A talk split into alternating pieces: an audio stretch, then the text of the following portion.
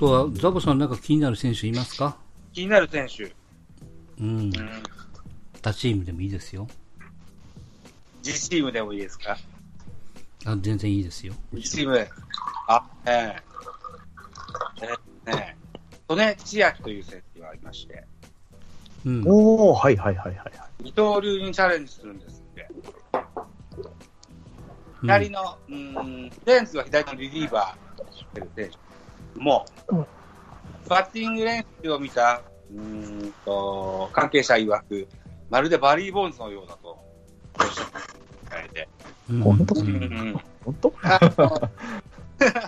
何日か前にね、交流宣言があったので、まあ今すぐ一軍で見れることはないんだろうけれども、またそう遠くない将来、で見れたらいいかな、なんていうふうに思ってます。それもピッチャーで諦めたみたいな感じじゃないんですか？そんなことないですか二刀流だからピッチャーとバッターっていう意味だと思いますよ。いや、まあ、そう、そう口では言うんですけど。あのね、ジャイアンツね、左の代打の切り札はいないんですよ。うん。うん。いい枠かなと思ってます。うん。ん？仮に利根を上に置くと誰か落ちないといけないじゃないですか。仮に利根を上に置くと誰か落とさないといけませんね。はい。うん。誰落とすか？誰が落ちそうなんですか？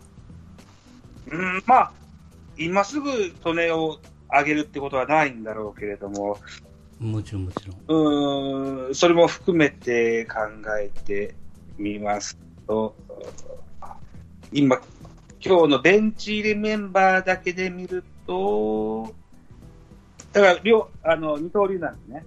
ピッチャーからも、あの、バッターからも選んでいいと思うんですけど、ピッチャーだったら堀岡かな？堀岡か、バッターだったら松原かな？ああ、なるほどな。うん誰が、あのーと入れ替えるんであれば、この後、変えるか。うん。まあ、そのうちまた、あのー日も進んでいくと、また新たに怪我をする人もいるだろうし、腹心に落ちる人もいるだろうから、うん。それは変わってくるんでしょうけど。はい。あのー、利根という選手は、マックスさんご存知でいらっしゃいますか？いや、してますよ。ちょっと太っちょのトレでしょそうですね、まん丸な体でしょ。うん。打たれたらすぐすねるでおなじみ それでおなじみなんだ。そこまでは知らなかったな。顔にすぐ出るでおなじみのトレ君ですもんね。はい。あれ、どこだったのジャイアンですよね？あれ違いましたっけ？ジャイアン、うん、なんか、ジャイアンだったり、ゴリラだったり、そんな。なんかそんなような、あの、あだ名がついてたような。ななんかですね、ククォーターかなんかでしょ？クォーターか、あ、そうなんだ。ハーフだったはず。じゃなかったかな？うんへー。で、生まれ、生まれ育ったのは京都ですが、えーうん。と高校は島根県でしたよね。友川高校から日大に行ってのジャイアンツの入団。ドラフトに行ってたんですけどね。ちゃんと元気でうん投げれたら活躍はするんですけど、怪我がちでいらっしゃいましたよね。うん。あうん。うん。そうあ打撃練習すると、怪我のリスクも倍になりますけど、大丈夫ですか？うん。ああ、だから、と、守備はまずしないと思うので、代打かリリーフだと思うので、あの、打つ方は大丈夫でしょ。うん。大丈夫だと思いますよ。はい。いえ、さっきリリーフ出すと代打使えないじゃないですか。あ、代打で出てからリリーフで登ってほしいんですよね。うん。ああ、なるほどな。うん。だから9番とかに、こう、リリーフでそのままピッチャーの代わりに入って、打席も回ってきて、そのまま打つよ、みたいな。そうですね。だから、1イニング、1イニングじゃなくても、1人、2人でもいいんだけどね。うん。そう、そうです。ん。うんなるほどな。ああ、なんてね。うん。だから、大谷翔平の二刀流とはまた別の二刀流の。ちょっとそうですよね。やっぱセリーグは DH ない分、そういう、普通にこう、投手がバッターボックスに入ってっていうところの、本当の意味で、なんか二刀流というかね、ちゃんと野手として働くピッチャーになれるかもしれないですよね、そういう意味では。野手としてはあんま期待してないんだけどね。左ピッチャーなんでね、だから外野かファーストかだと思うんだけど、なるほどなまあそうだのに。代打だけでいいと思います。うん守備はあんま全然期待してないです。投げると打つだけ。うんんっていうのがね、年内に少しでも見れたら楽しいかなと思いますよ。うんうん。はい。まあまあ、それをね、やっぱ実現するには、巨人が走らないとね。そうですね。うん。うんうん、そうですね。っていうことになるのかな。そうですね。早く決めてしまうと、はい。井上選手を早く一軍に上げるんじゃないですか。あーまあね今シーズンはわかんないな。大竹からホームランかなんか打ったよね、確かね。そうでしょね。うん。二軍でね。同級生の石川選手は、中日の石川選手はもう一軍ですもんね。うんまあでもあの石川はちょっとかわいそうよな。かなか無茶、無茶って言ったらいいですけど、ちょっとこう、ななんだろうな、こう、背負わされてる感がすごくありま。す。中日の。あ、うそんなに？うーんもう今もうすでに高橋周平はもう上に戻ってるからね。そうですね。ね。うん。で、その中の兼ね合いなんで、やっぱ彼的には肝心なところに来ると変えられるんでね。そうなのか。うん。高橋がいないとずっと座れるんでしょうけど、うん。まあまあ。もうレギュラー、レギュラーの選手がもう戻ってるんでね。うん。うん。まあその辺がこう中日さんがこう苦労してるところでもあるんでしょうけどね。なるほど。ね。はい。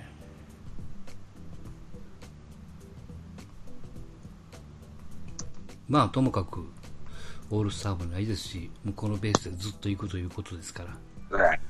うん。まあとにかくこうメジャーみたいにね、まあちょっとやっぱりこう、まあ陽性の数だけではないんでしょうけど、あんまりそれでこうごちゃごちゃするのもね、うん。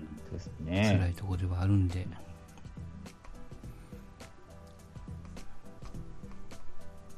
まあ、あれか、ちょっといい話を一つすると、田和田が支配下で戻ってるんですよねあ、戻っ西武のてきましたね。ね。大付けでしたね。ねはい。はい。うん。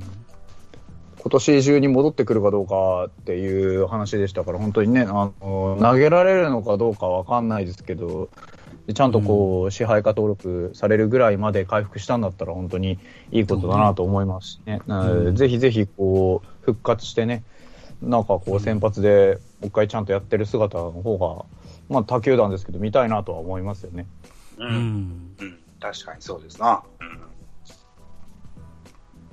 この田和田も富士大かなんかやね、確かね。そうですね、そうですね。そのルートだったと思う。西武謎の富士大ルート。そうね。もうドライちゃうもんね。はい。うん。うん。で、蓋開けたら15、6勝やってたみたいなね、はいピッ。チャーでしたから。はい相当、あの、防御率微妙なところはありますけど、うん一番いいとして3.44ですからね。最多勝、16勝5敗で最多勝を取った2018年の防御率は3.81で、これが、まあ、まずまずいい方とかですけど、それ以外大体4とか5とかなんで、まあまあ、なかなか、まあまあ、あの、不思議なピッチャー投げるんならね、全然いいんでしょうな。で そうですねね。西武で投げるならそうです。うん。ある程度イニング増えたら勝てる。そうですね。うん。関東能力が割と高めのピッチャーなんで、そこは羨ましいですよね。うんあそれがなんかこなるほどね。う、打たれつつも、打たれつつも、えー長いイニング食えるっていうのはいいことだなと思います、うん必ず、多い年で5完投とかしてるのね。う。うんん。長いイニング投げれるのは大きい財産ですな。そうですね。うん。まあ、メジャーだと、都合がホームラン打ったり、はいはいや。山口先生が、ツイッターのトレンドに上がってたりとか。あれは山口は、ね、あれですよね、使われ方の問題はあると思うんですよね。あ別に、リリーフとしてまともかっていうところで言うと、そんなことないぞっていうのは、なんであそこで使ってんのかね。なんでなんですかね、日本のファン、ファンっていうか、日本で見てきた感じからすると、いや、そこで使う方が悪いわってなるんですけどねう。ん。うん。どんどん本人のメンタル削られるっていうね、そうですねションですから、あれはちょっとかわいそうだなと思うけど、またね、あの、あれ、2度目も4失点したのも、また、あれですよね、あの、タイブレークだかで使われて、また打たれてみたいな。そうそう。うん、それはかわいそうやわってね。ね。同じとこで使うのかよ、という。夢を叶えるために行くってなると、ああいう使われ方になっちゃうかもしれないですね。そうですね。うん、なんか、かわいそうですけどね。うん、こんなとこでは投げないみたいなね、言ってればね。うんそうですね。だからまあメジャーのまずはここで投げて人が、あれですよね、あそこでも使えると思って取ったんだったら、本当、節穴かなっていう気はしますけどね。あの、キャリア見ると元ストッパーだから。まあそうですね、キャリア見るとそうですね。そう 何見てたのかな、じゃあ、うん、おかしいな。うん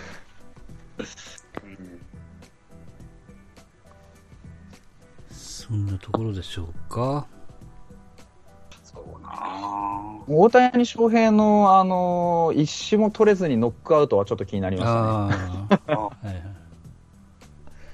まあそうだろうなとは思ったんですよ。あの全然、全然あのその前の練習試合とかも全然抑えれてなかったんで、あまあこれ、本当に使うの？っていう感じだったんで、まあまあまあ、球速も全然160とか出る感じじゃなかったですしね、まだ思い切って腕触れてないんだろうなっていうのは見て分かったので、うんあれはつうんあれこそ使った方が悪いなっていう気はしますけどね。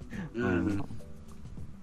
どうか、160な。まあまあ、ちょ160っとでもイニイニングをね、食ってくれればいいのかなってそうですね、いうそうですね。うん感じはしますけど。うん。うん。あのー、160、ね、大谷翔平のピッチャーのやつは、160キロ超えのストレートおなじみだけれども、うんまあ、平が160投げてみたりとか、ああ、そうでしたねそ。れはか、ね、あのーされてきてますよね。なんなんか、速球が速い選手。あれ？いいのかな？あのうー、うんん、150キロ超えが当たり前の時代になってしまいましたね。だからなんか、あの、ブレイクスルーじゃないですけど、やっぱ、大谷翔平がやって、大谷翔平がっていうか、それこそクルーンとかの時から160キロって出るんだっていうのが、なんとなくこう、分かってきて、それが実際大谷翔平があって165とかっていうのをぶち抜いてきたところで、やっぱその、そこら辺、なんか出せて当たり前じゃないですけど、うん。出すことができるってなった時点で、なんかこう、なんだろう、こう、球界全体にそういう常識が広まってきたのもやっぱでかいんでしょうね。うん。高校生レベルで160投げちゃう、ね、それこそ、あの、ロッテの佐々木君みたいなのも、うんやっぱ出てくるわけで、だから、こう実際に実現できるんだってなった時に、うんそこがこう、一個、なんだろうな、天井が抜けたというか、うんはいそんなような気がします。うんうんその平が160投げた時の対戦相手が浅村だったと記憶してるんだけど、はいホームラン打つんだよね、結局。それもそれで。そうですね。うんうんあーなんか別にその早いことが打たれないってわけでも、まあ、プロ野球レベルになるとね、ないっていうのも、また面白いですよね。そうね。うん、かと思えば、遅い100 120キロぐらいの与座与座っていう西武のピッチャーとかも活躍したりとかね。いいですよね、ああいう変則のピッチャーは。あーなんか面白い。うん。ね。ね、よく言うそのボールの回転数とかって言うじゃないですか。言いますね。はいはい。うん、だからまっすぐって分かってて当たらないっていうその昔の藤川球児みたいなね、はいはい。うん、ああいうクラスだとまあ面倒くさいんでしょうけど、んあの対戦する相手にとってはねうん。まあ球速だけであの要するにあのコロナの数と一緒で球速だけでこうアナウンスをするとうん意外と同じ160キロでもあの回転がかかってる、うん。指指にかかってる160とね、う。うんんそうでない160では当たった時の感触が違うって言いますからね。そうですよね。うん。うん。救出も大事だと言いますからね。うん。武器なんで、山が張りやすいって言いますよね。うんうんどっちかといえば。なあそうですね。うん。で、当然そういうピッチャーっていうのは、あ悔いを残したくないんで、うん。一番自分の武器のボールで勝負してくるっていうのは丸分かりですから。そうですね。うん。そこでスライダーを掘って打たれるでも、逆にそっちの方がショックですからね。うん。まあ、あの時の浅村さんはもうキレッキレでしたからね。うんうんうん。浅村なんか今でも切れてますからね、本当に。これ、僕、方々で言ってるんですけど、本当あの、1日7打点稼がれた時本当に顔も見たくなります、顔も見たくなくなりますからね。本当に。びっくりしちゃいましたよあん。あんなに打てるもんかっていうぐらい、あの、インコースは引っ張るし、アウトコースは流すし、これどこ投げればいいのみたいになりますもんね。うんすごいですわ。さはすごい。今日の大谷のホームランも、インコースちょっとこすってずーっとこう飛んでいくね、フェンスオーバーになるあんで。あれが変装馬になるの、ちょっと変態ですよね、あれは。うん。映像見ましたけど、あれが超えていくんだと思って、うん。打者としてはずっと健康であるので、彼は、まあ、ピッチャーとしてはね、あの、肘手術しましたけど、打者としてはずっと健康であるので、やっぱ、こう、日本にいた時よりもぐっと技術力も上がってるなっていうのが、本当印象ですね。うん。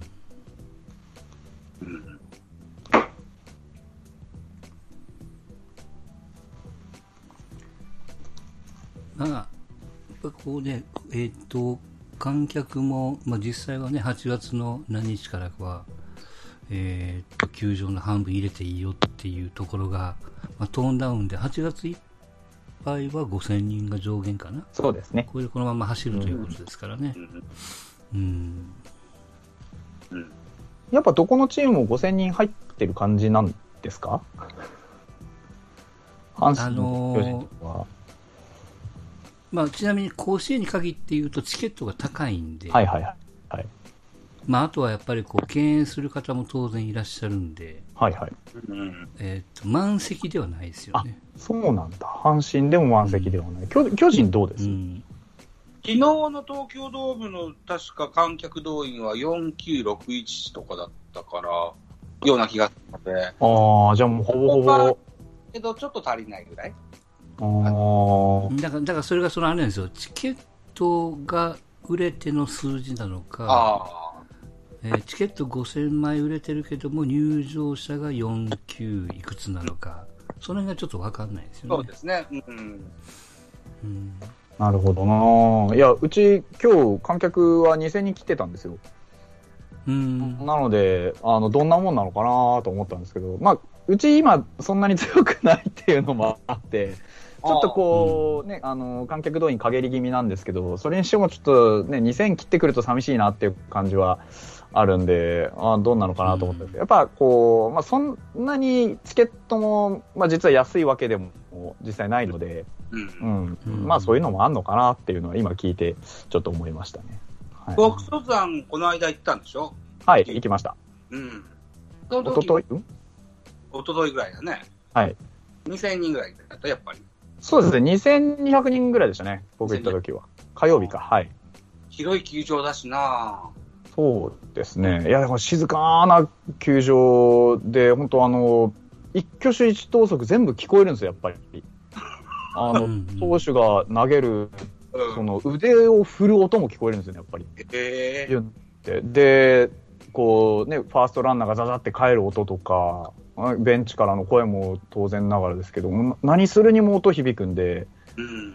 あやっぱ新鮮でしたよね、そういう意味では。うん、だそれをこう生かす演出をしてほしいんですけども、巨人ですよ、東京ドームですよ、クソみたいな演出、悪名高い、悪名高いあれですね。うん、いややろうとしてることはわかるけども、なんかちょっとこう、いい雰囲気を殺してないかいみたいな。な、んかあのん。徹底してますよね、だから、すげえなと思いました、うん。ああいうのは。あのソフトバンクはもう、ね、独自のあの不気味なロボット軍団とかやってますけど、うんだから、すごいなって思いました。ああいう風に、うちはそこまで極端にやってなかったので、ね、7回の裏表にお互いのところね、この間はバファローズだったんでススカイがかかったりとか、こっちはファイターズさんが歌ったりとか、歌ってる姿を流したりとかっていう程度なんですけど、やっぱ、うん。ここまで強烈なのがあると、それもそれでね、ホームアドバンテージというか、そういうのになり得るなって。そうそうそう、ももちろんね。うん。今の球団社長が元てもともとテレビ版の方で、あ、ね。ははうん、あのそういう過剰演出とか好きかもしれないですね。過剰演出ね。うん、すごいですよね、あれもね。うんうんあの、A、A、AI、AI キャッチャーみたいな、なんかやってたじゃないですか。ましたね。次のボールはここですね、みたいな。うんうんくだらなくなってましたね。うんまあ、あれやこれやですね、あの手この手で、やっぱね、こういう時でも、まあ、ショー、ショービジネスですから、やっぱそういうとこ見せていかないといけないし、ファンサービスはやっていかないといけないしっていうところで、各球団ね、あの、いろいろ工夫はするんでしょうけど、やっぱ工夫の仕方が斜め上ですげえなと思いましたね、本当に。いるでしょうな。うん。でもあの AI キャッチャーのやってるのと、昔若い頃のノムさんがやってたあの野村スコープっていうのはまた違うものなんで、僕はその野村スコープを見た記憶がないのでわかんないですけど、マックスさんとかご存知じゃないですか？うん、あれはだから野村が書くからわかるんですけど、あ AI キャッチャーって大体アウトコース低めですよ。な何十万通りのデータが入ってで、ここがベストだよっていうやつだと。え、それは一番安全なところに行くわなって思いますよね。。あうんだから、あれでそれががこう、ね、ノムさんとの経験則から来るのと違うところですよね。ま そうそうそう。うん。ノムさんはこのピッチャー、このバッターはここが弱いから、だからこの配球みたいな。そうですあね。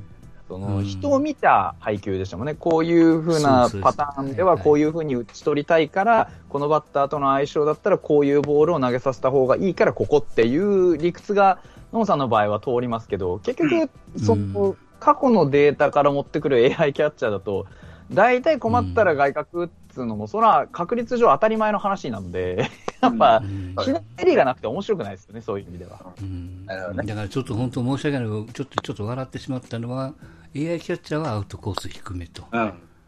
でもそのピッチャーはインコースに投げました。はい。あ、まあ、外れましたねじゃないですけども、うんじゃあこの次はどうなんでしょうかっていうと AI キャッチャーに行くとまたアウトコース低めなわけですよ学。習してないですよね。うん もうね、あれは、あれは、あれはこうアナウンスするアナウンサーはちょっとかわいそうやったなって。うん、なかなか難しいですよね、あれはね。うん伏線とかを張ってる、その配球の妙とか分かってるわけじゃないですかね。単なる確率の話ですね。うんうんからだったら大体こういう風に投げてる人が多いよみたいな。そういうんでやってねえんだよなっていうところはありますよね。うん。無駄遣いですよね。ね。まあまあ、そのうちあの消えるコーナーだと思いますよ。うん はい。まあでも逆にその AI っていうんだったらそういう風にこう学習していった結果、そういう予測みたいなのが本当に成り立つようになったら、それはそれで面白いなとは思うんで、あの、放送しなくていいからこそこそ続けててほしいなと思うんですよね。うんああ、そうね。うん。そうデータを全部取ればいいんですって。そうでそれをこう、うーんと有料会員に公開するとかね、わかんないけども。面白いですね。なるほど。なるほど。はいはいはいはい。やっぱ AI っていうからには、その、なんだ、データ引っ張って確率で言うんじゃなくて、やっぱ予測っていうところまで踏み込んでくれると楽しいなとは思うんですよね。そのうん経験値からの予測もそうですけど、やっぱ特性というかね、うん、なんかそこら辺のデータの使い方次第のような気がしますけどね。うん。うんまあ今やね、マグロが美味しいかどうかも AI がなんか探すんでしょ？そうなんだ。どこ、あその、くらず、くら寿司でしたっけ？そう、なんかがね、うん、あやってるみたいですね。うん。ちょもうちょっとひねっていただいたら。そうですね。もうちょっとね、練り込んで、こう、もう、うんもうちょっとこう、主張に耐えうる形にしていただければね、楽しめると思うんですけど。はいまあもう一言いらんことを言うと AI キャッチャーを表示するしないって選択できれば一番いいですよね。そうですね。青 誰しも求めてるわけじゃないですかね。そうですね。はいはい。まあでもそんな巨人さんが一番ですからね、そんな、こっちは偉そうに言えませんから。飛んでる余裕がありますか？ら。うん。あ負けてるチームがごちゃごちゃ言ってもね、当番にしか聞こえませんから。そう、ね。えー最後でそう荒れるようになればいいんだけど、そうですね。うん。ね。うんわかんないから。ね。はい。はい。はい。そそんなところで、はい。今日はここまででございます。お疲れ様でした。ありがとうございました。ありがとうございましたありがとうございました。